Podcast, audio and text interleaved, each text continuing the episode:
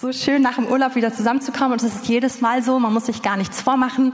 Am ersten Sonntag nach den Ferien gibt es einfach eine Menge zu berichten, zu erzählen, vieles Neues startet und irgendwie war mir ein bisschen klar, dass wir heute etwas weniger Zeit haben werden.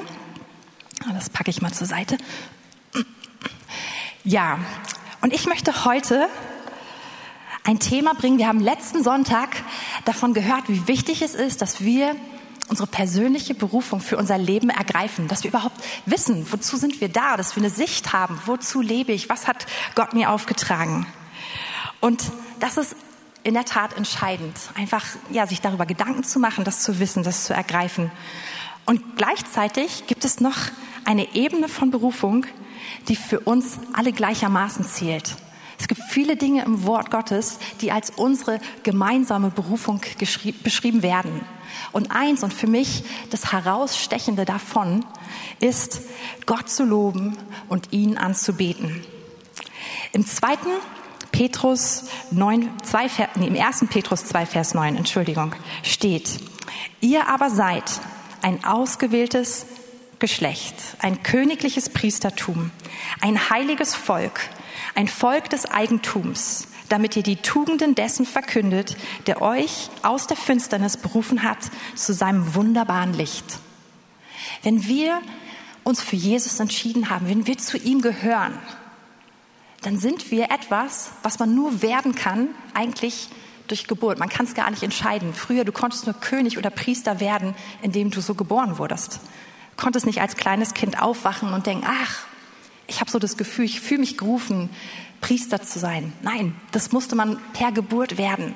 Und Gott spricht es jedem von uns, indem wir uns für ihn entschieden haben und von neuem geboren sind, zu. Das gehört mit dazu, dass wir Priester sind, dass wir königliche Abstammung haben, dass wir sein auserwähltes Volk sind. Und wir sind gerufen, seine Wohltaten, anderes Wort für Tugenden, seine Wohltaten, seine Segnung zu verkünden sowohl Menschen gegenüber, aber auch in die unsichtbare Welt hinein, als Lob Gottes zu sagen, so ist unser Gott. Und eine echt wichtige Sache, die wir wissen müssen, wir können nicht nur unsere ganz persönliche, spezielle Berufung ergreifen, sondern ohne das zu ergreifen, wird es andere keine Kraft haben. Ich glaube, es ist ganz wichtig, dass wir das wissen. Hier liegt eine Priorität für unser Leben. Und bevor ich also weiter über Lobpreis und Anbetung spreche, möchte ich kurz diese Frage wieder klären. Was ist denn Lobpreis eigentlich? Lobpreis, es gibt viele Definitionen oder viele gute, äh, prägnante Sätze. Ich würde es beschreiben als das innige Erheben Gottes und seines Wesens. Also, dass wir verkünden, wer er ist, wie gut er ist. Und wisst ihr was? Wir loben in unserem Leben eigentlich ganz schön oft und ganz selbstverständlich. Lobpreis ist vielleicht ein Wort, was, was in unserem normalen deutschen Sprachgebrauch nicht ganz so viel vorkommt, außerhalb von Gottesdiensten. Aber Loben ist was Gängiges. Und Lob ist erst Lob, wenn es gehört oder gesehen wird. Zum Beispiel lobst du deinen Partner oder deine Freunde oder deine Eltern oder deine Kinder oder andere Leute, die dir wichtig sind. Und wichtig ist, Lob ist erst Lob, wenn es gehört oder gesehen wird. Ein Beispiel. Als unser Sohn laufen gelernt hat, wir haben so ein Video davon, die ersten zwei, drei Schritte, wir haben sie aufgenommen und du hörst im Hintergrund meine kleine Schwester ausrasten, meine Mutter jubeln und ich ja und Fabian ja. Mein Vater ist nicht ganz so außer sich wie wir alle, aber wir sind alle auf dem Video drauf und wir feiern diese ersten Schritte und wir feuern ihn an und machen sicher, dass es nicht nur zwei Schritte bleiben, er sich hinsetzt und danach denkt, na ja, check, abgehakt, sondern dass er wirklich dahin kommt, dass er dauerhaft laufen lernt. Und noch viel mehr Mühe habe ich mir gegeben, als er das erste Mal auf die Toilette gegangen ist. Was glaubt ihr? Ich habe sichergestellt, dass er weiß, wie begeistert ich bin. Ich habe das gemacht mit einem kleinen Toilettentanz. Ja, ich habe wirklich, wir haben gefeiert, wir haben gejubelt, wir haben ihn gelobt, wir haben ihm einen riesen, eine riesen Belohnung geschenkt. Ich glaube, er dachte eine Weile lang jedes Mal, wenn er auf Toilette gibt, kriegt er einen neuen Lokschuppen geschenkt. Aber nein, tut nicht, ist nicht. Aber wir haben ihn gelobt mit Zeichen und mit Worten und haben es echt gefeiert. Weil wir wollten, dass er weiß, dass dieses Lob angekommen ist. Und ihr Lieben, so ist es auch mit unserem Lob Gott gegenüber. Psalm 66, Vers 8, da steht, preist unseren Gott, ihr Völker, lasst laut, laut sein Lob erschallen. Manche von uns, ich finde auch gerade wir Deutschen manchmal, wir sitzen so in aller Stille, ganz andächtig, mit geneigtem Haupt, geschlossenen Lippen da und sagen, ja, das ist halt meine Art, Gott zu loben. Sorry, nein. Vielleicht deine Art zu meditieren, ähm, zu beten, anbeten, zu beten, vielleicht auch zu schlafen, aber es ist kein Lob. Denn Lob ist erst Lob, wenn es gesehen und gehört wird. Davor ist es es einfach nicht. Das können wir drehen und wenden, wie wir wollen. Und vor allem ist es so, dass uns die Bibel aufruft, Gott nicht auf unsere Art zu loben. Unser Lob nicht, wir sind nicht der Maßstab unseres Lobes. Wir sind nicht der, der die Person, die die Parameter setzt, die entscheidet, so sieht es eigentlich aus, sondern das Wort Gottes lehrt uns, was Gott mag und wie er sich es vorstellt. Und gerade die Psalmen, die sind voll davon, dass wir lernen und, und hören, was ist Gottes Liebessprache? Wenn wir Gott unser Lob und unsere Liebe ausdrücken wollen, wie kommt es wirklich an? Was ist, was ist das, was ihm wichtig ist? Und ich kann einfach mal so ganz kurz ein paar Beispiele nennen. Zum Beispiel, indem wir unsere Hände erheben. Es hat sich niemand ausgedacht, der irgendwie einen besonders emotionalen Gottesdienst planen wollte, sondern es steht tatsächlich so im Wort Gottes, dass wir die Hände erheben sollen, heilige Hände erheben sollen als Zeichen unserer Hingabe, unserer Sehnsucht nach ihm, auch als Zeichen des Empfangs von ihm. Wir sollen klatschen. Wir sind gerufen, Instrumente zu spielen. Wäre auch echt gut davor, vielleicht ein bisschen zu üben und zu lernen. Wir sind gerufen, sogar vor ihm zu stehen. Es hat einen Grund, warum wir im Gottesdienst, in der Anbetung und im Lobpreis aufstehen, wenn wir es denn können. Weil es ist ein Zeichen von Wertschätzung, von Ehrerbietung. Wir sind gerufen zu knien, uns zu beugen, niederzufallen, wirklich uns hinzulegen vor ihm, uns auszustrecken und blank zu legen als Zeichen, dass wir, dass er erhaben ist und dass wir uns demütigen. Wir sind gerufen zu, zu singen oder laut zu sprechen, zu tanzen, zu rufen, zu jubeln, zu beten in neuen Sprachen. Und es ist wichtig, immer wieder, dass wir das, was wir machen, an dem überprüfen und orientieren, was Gott gesagt hat in seinem Wort. Und dass wir an dem dranbleiben. Und Lobpreis ist super oft eine Willensentscheidung. Nicht immer fühlen wir uns so, als wenn das genau gerade die Sache ist, auf die wir Lust haben. Nicht alles ruft in mir jeden Morgen, ich will Gott loben. Aber was mache ich dann? Ich mache das, was Psalm 103, Vers 1 sagt. Und da steht, lobe den Herrn meine Seele und was in mir ist, seinen heiligen Namen. Lobe den Herrn meine Seele und vergiss nicht, was er Gutes getan hat.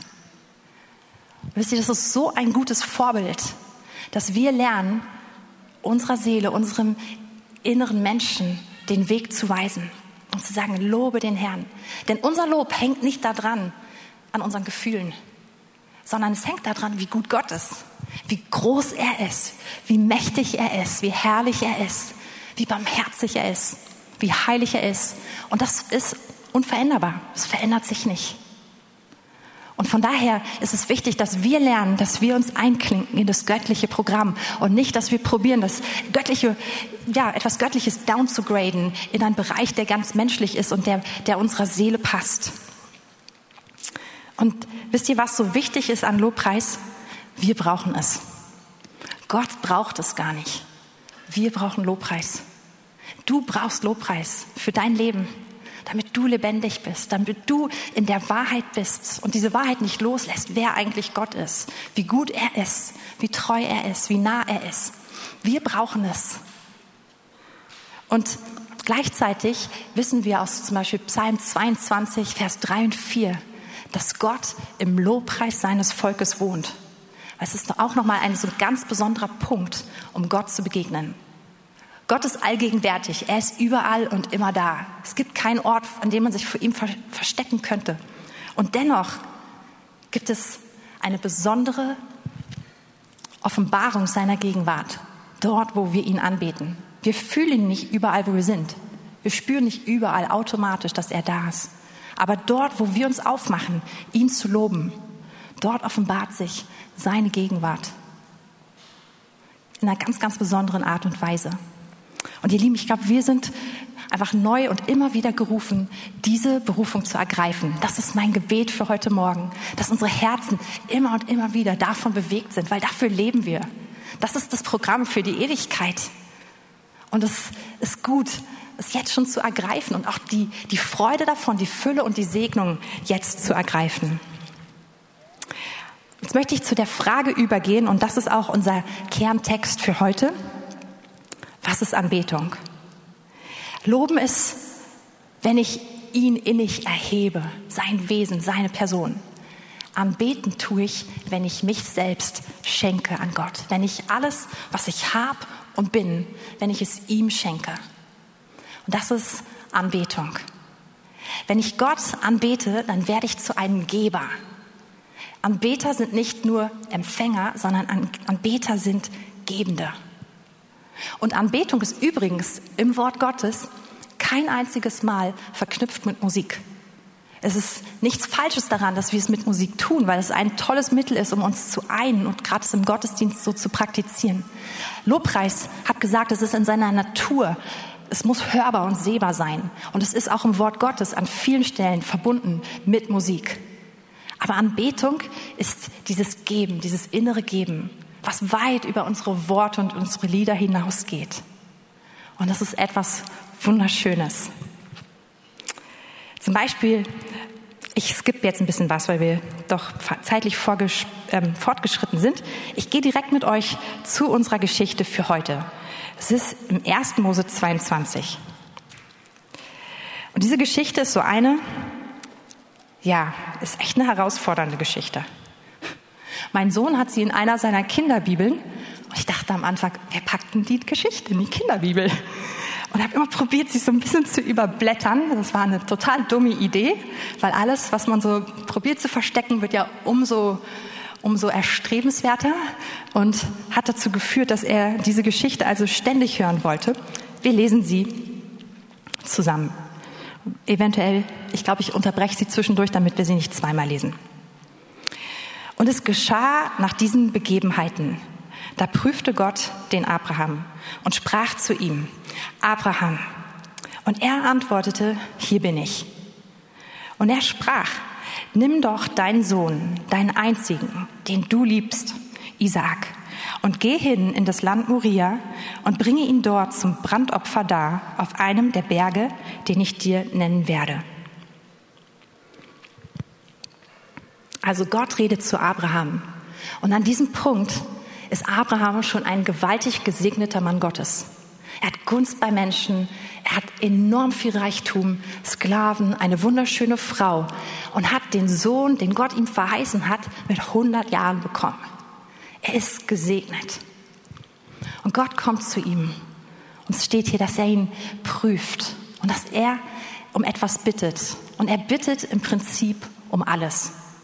Überleg mal, wonach Gott hätte fragen können, was wertvoller ist als Isaac.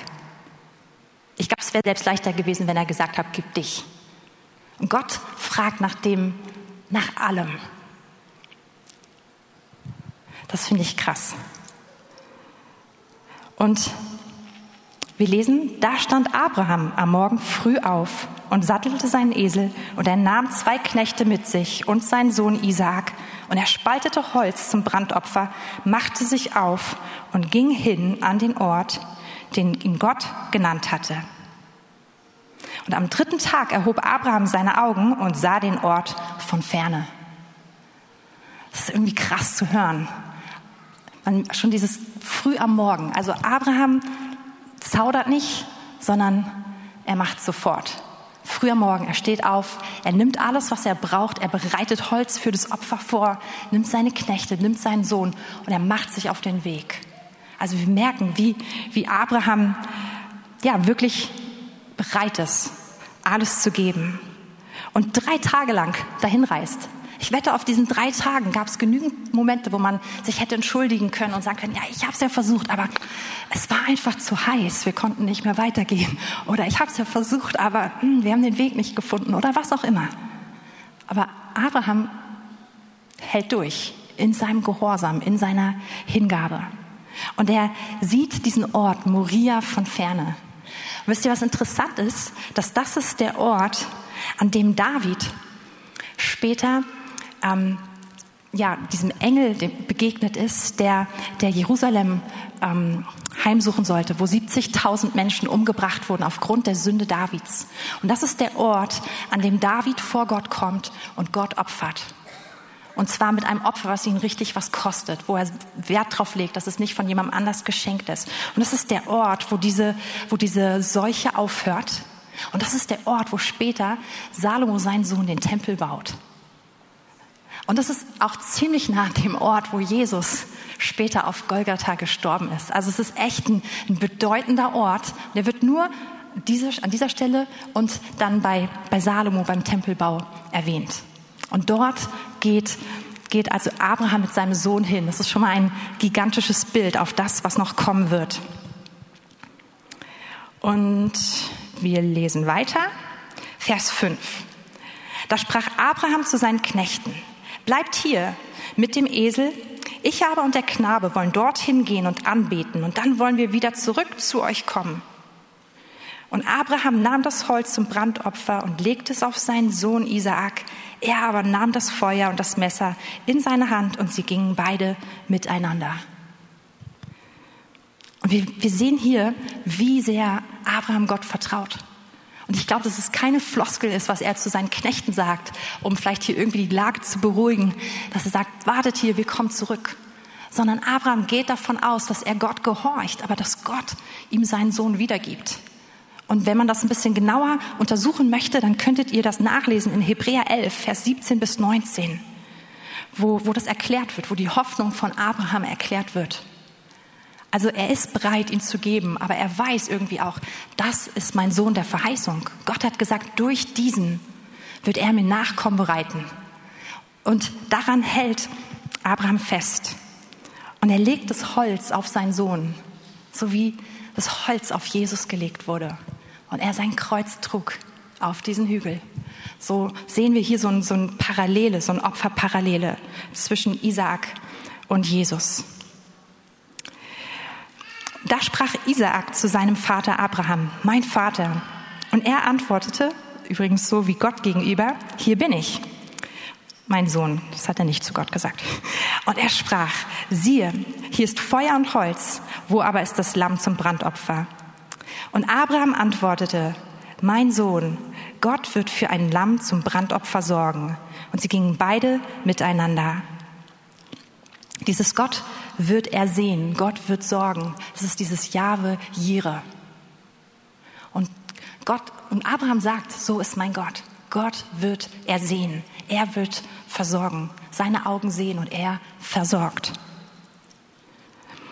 Und jetzt in Vers 9 könnt ihr so richtig beobachten, eigentlich werden die Geschichten immer sehr allgemein geschildert und, und, und zeitlich super gerafft. Und jetzt auf einmal geht's fast ins Zeitlupe über.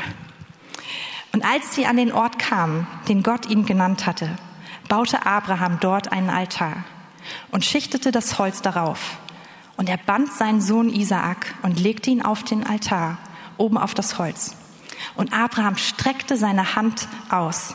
Merkt ihr, jetzt wird detailliert. Man will eigentlich, dass es schon stoppt, aber es stoppt nicht. Abraham streckte seine Hand aus und fasste das Messer, um seinen Sohn zu schlachten. Und da rief der Engel des Herrn vom Himmel her und sprach, Abraham, Abraham.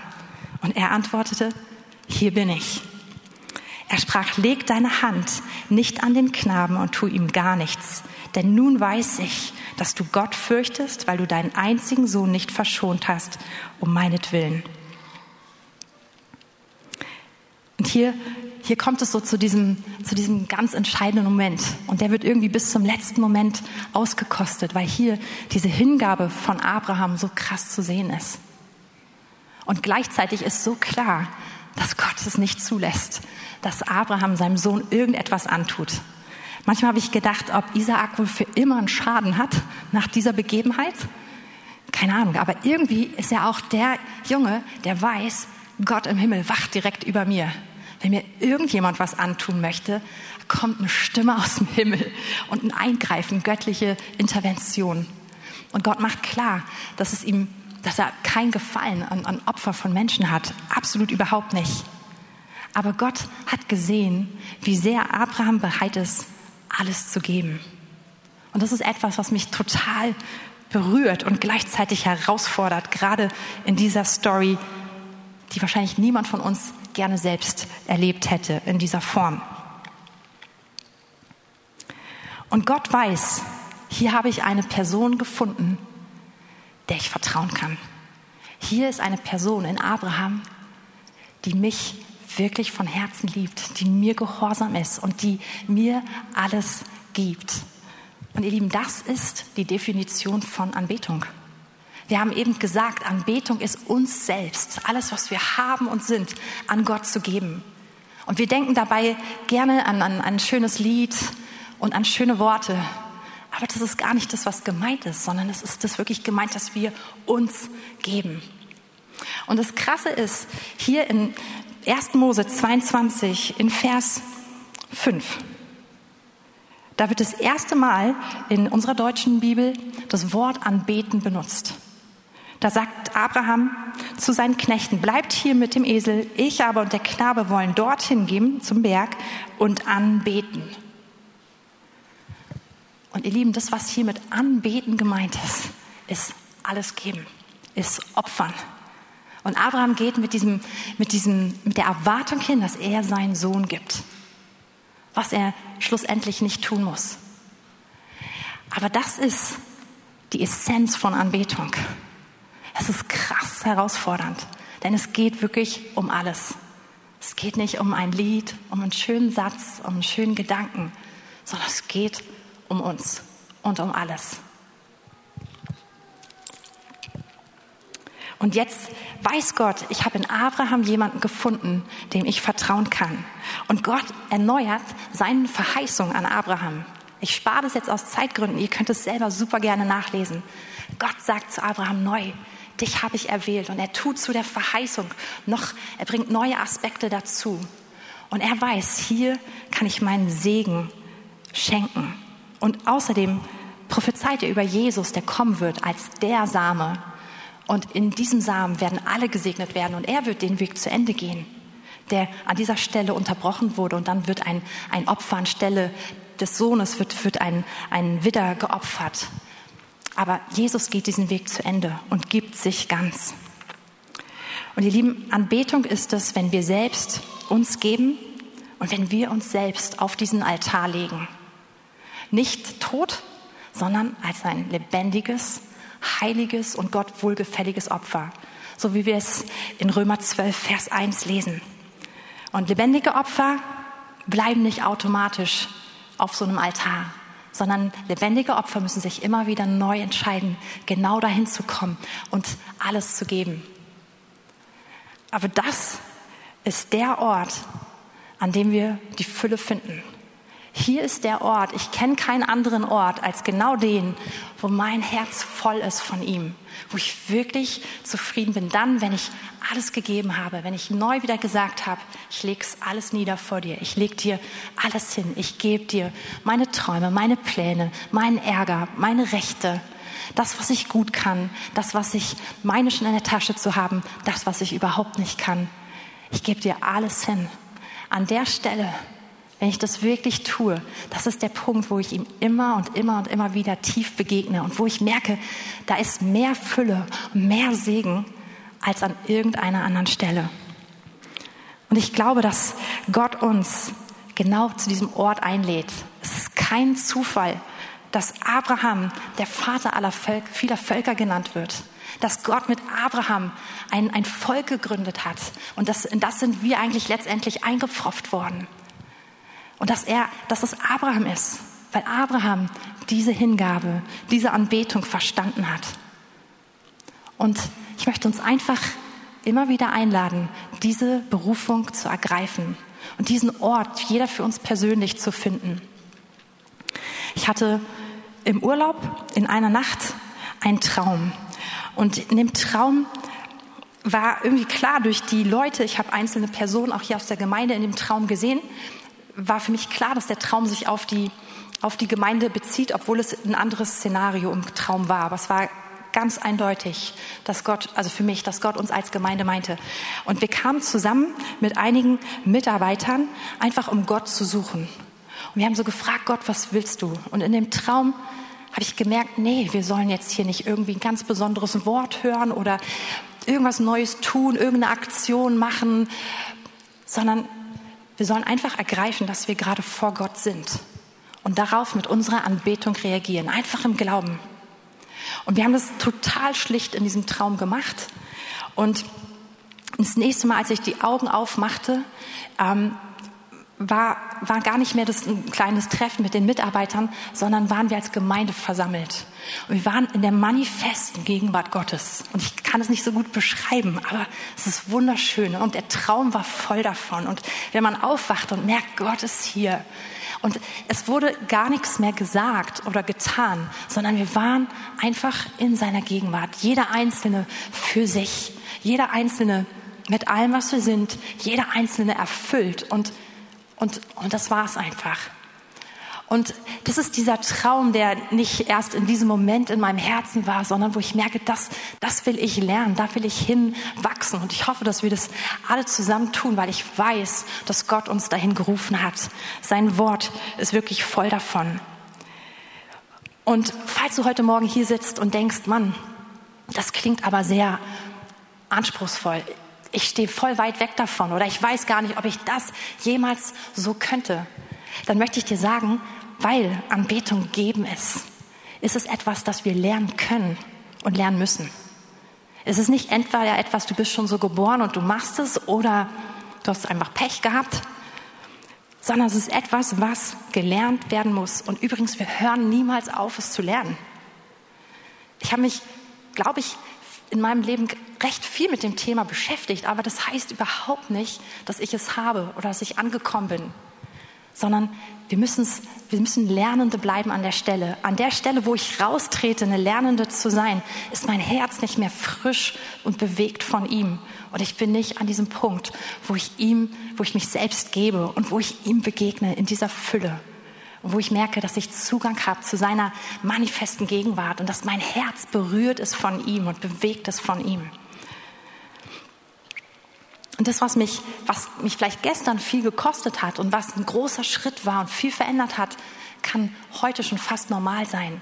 Ich kann hier nicht stehen bleiben, sondern wichtig ist, dass wir zusammen lernen. Und die Zeit ist voraus, äh, fortgeschritten Fabi meinte heute schon, ich sehe nicht, dass der Gottesdienst vor Viertel vor zwölf endet. Und ich glaube, er ist ein Prophet gewesen, er hatte recht. Ich werde einfach jetzt die letzten Punkte euch nur so als, als Ideen rüberspielen. Und vielleicht könnt ihr euch als Team schon äh, fertig machen, einfach so ein bisschen nur musikalisch uns ein bisschen gleich einen Teppich noch zu legen. Ähm, ich habe ganz, ganz viel, am allermeisten gelernt, oder nicht nur davon, aber auch sehr, sehr viel von der Begebenheit in Lukas 7 ab Vers 36. Da kommt eine Sünderin ähm, zu Jesus und sie crasht so eine Party von einem Pharisäer, die er gemacht hat, um Jesus einzuladen. Und sie kommt rein und sie, sie weint, sie, sie wirft sich zu seinen Füßen nieder, sie weint, sie trocknet seine Haare mit ihren, äh, seine, ihre Tränen von seinen Füßen mit ihren Haaren so rum und küsst sie. Sie salbt seine Füße und und diese ganze Situation ist so, wow, was ist hier passiert? Und Jesus macht klar, das ist richtig, das ist gut so. Sie hat mich erlebt. Und ich habe total viel von dieser Frau gelernt. Und was ich, was ich denke, was wir nehmen können, als wenn ihr auch, wenn du ein Lernender sein möchtest und in einfach das noch weiter für dich erobern möchtest. Und ich gehe davon aus, dass viele von uns, dass wir schon enorm viel erobert haben an der Stelle. Und das Erste, was ich von dieser Frau lerne, dass sie mit allem kommt, mit ihren Gefühlen, dass sie nichts zurückhält. Sie weint, sie kommt vor ihn. Wir wissen überhaupt nicht, woher sie Jesus kennt, ob sie ihn vielleicht vorher mal hat predigen hören, ob sie ein Wunder erlebt hat oder jemand, der ihr wichtig ist, was auch immer. Aber sie bringt Jesus alles, was in ihr ist. Ich glaube, sie bringt ihre Enttäuschung, ihren Frust, ihren Schmerz, ihre Sünde, wahrscheinlich auch ihre Dankbarkeit, ihre Hoffnung. Und sie lässt es zu, dass es aus ihr herausströmt. Und so wie wir es vorhin bei den Zeugnissen hier von den jungen Männern gehört haben, wenn wir hier, wenn wir da einen Damm bauen und uns unsere, unsere Emotionen fest im Griff haben, aber nicht mehr rauslassen, dann, dann schneiden wir uns ab von dem, dass wir, dass wir Jesus anbeten können. Und diese Frau ist ein Vorbild für mich. Was ich schaue, ist etwas in meinem Herzen, was ich, was ich zurückgehalten habe, wo ich, wo ich lieber auf Nummer sicher gehe, anstelle zuzulassen, dass ich dieses Gefühl auch mit vor Gott bringe.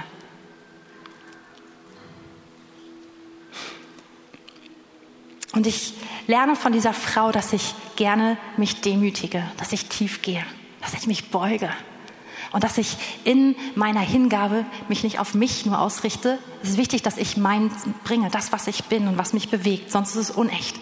Aber dass ich dann auf ihn schaue. Denn er ist der Retter. Er ist der liebevolle, barmherzige, mächtige, heilende Gott. Und dass ich mich demütige vor ihm und sage, es geht um dich. Ich liebe dich. Und wenn ich merke, das ist gar nicht in meinem Herzen, dass ich eine Zeit nehme, ihn anzuschauen. Weil ich, es ist unmöglich, ihn anzuschauen, ihm zu begegnen, ohne das dann auszudrücken. Ich lerne von, von der ähm, Sünderin, dass sie alles gibt, so wie auch Abraham. Sie hatte diese Flasche mit Parfum und die war damals, das war genau das ein Shot dafür.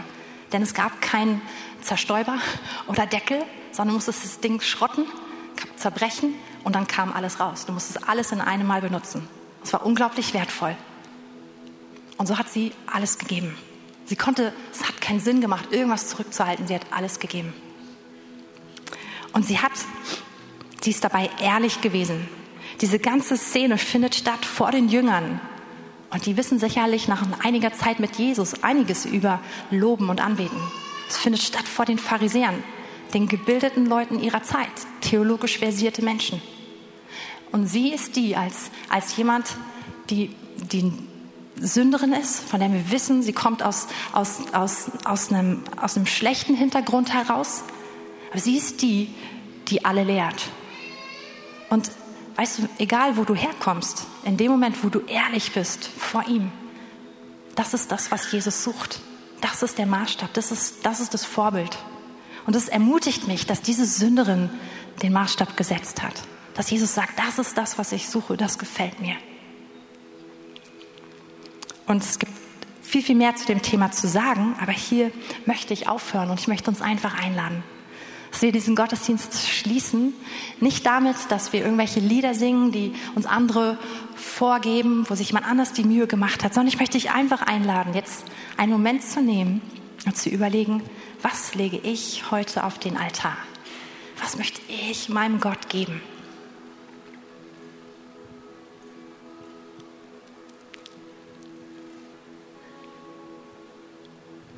Und ich möchte, oder ich würde euch bitten, dass ihr uns ein ganz, ganz bisschen mehr äh, Sound gebt, einfach damit wir alle so ein bisschen mehr Privatsphäre haben. Und jetzt ist der Moment, wo du einfach anfängst, mit deinem Gott zu reden. Und wenn du möchtest, dich selbst hinzugeben als ein lebendiges, heiliges, Gott wohlgefälliges Opfer. Und Gott, glaub mir, er, er freut sich, er wartet auf dich. Egal wie lange du nicht an dieser Position warst, egal wie weit weg du dich fühlst. Das ist einfach der Moment. Wir werden jetzt hier nicht mehr ewig machen, aber lass uns so zwei, drei Minuten nehmen und einfach jeder von uns jetzt es auch nicht stumm machen, sondern ich möchte dich einladen, leise betend, jetzt mit deinem Gott in Kontakt zu treten und ihm die Anbetung deines Herzens zu bringen heute Morgen. Und für viele von uns würde es wahrscheinlich bedeuten, auch bestimmte Dinge einzugestehen. Gefühle, die du lieber irgendwo ganz tief wegdrückst, damit du sie im Griff hast. Einfach Gott neu hinzugeben. Zu sagen, Gott, ich, ich will das nicht mehr vor dir verstecken. Und ich verstehe es bis heute nicht, aber das ist ein, ein Opfer für Gott, was ihm angenehm ist, was, woran er sich freut.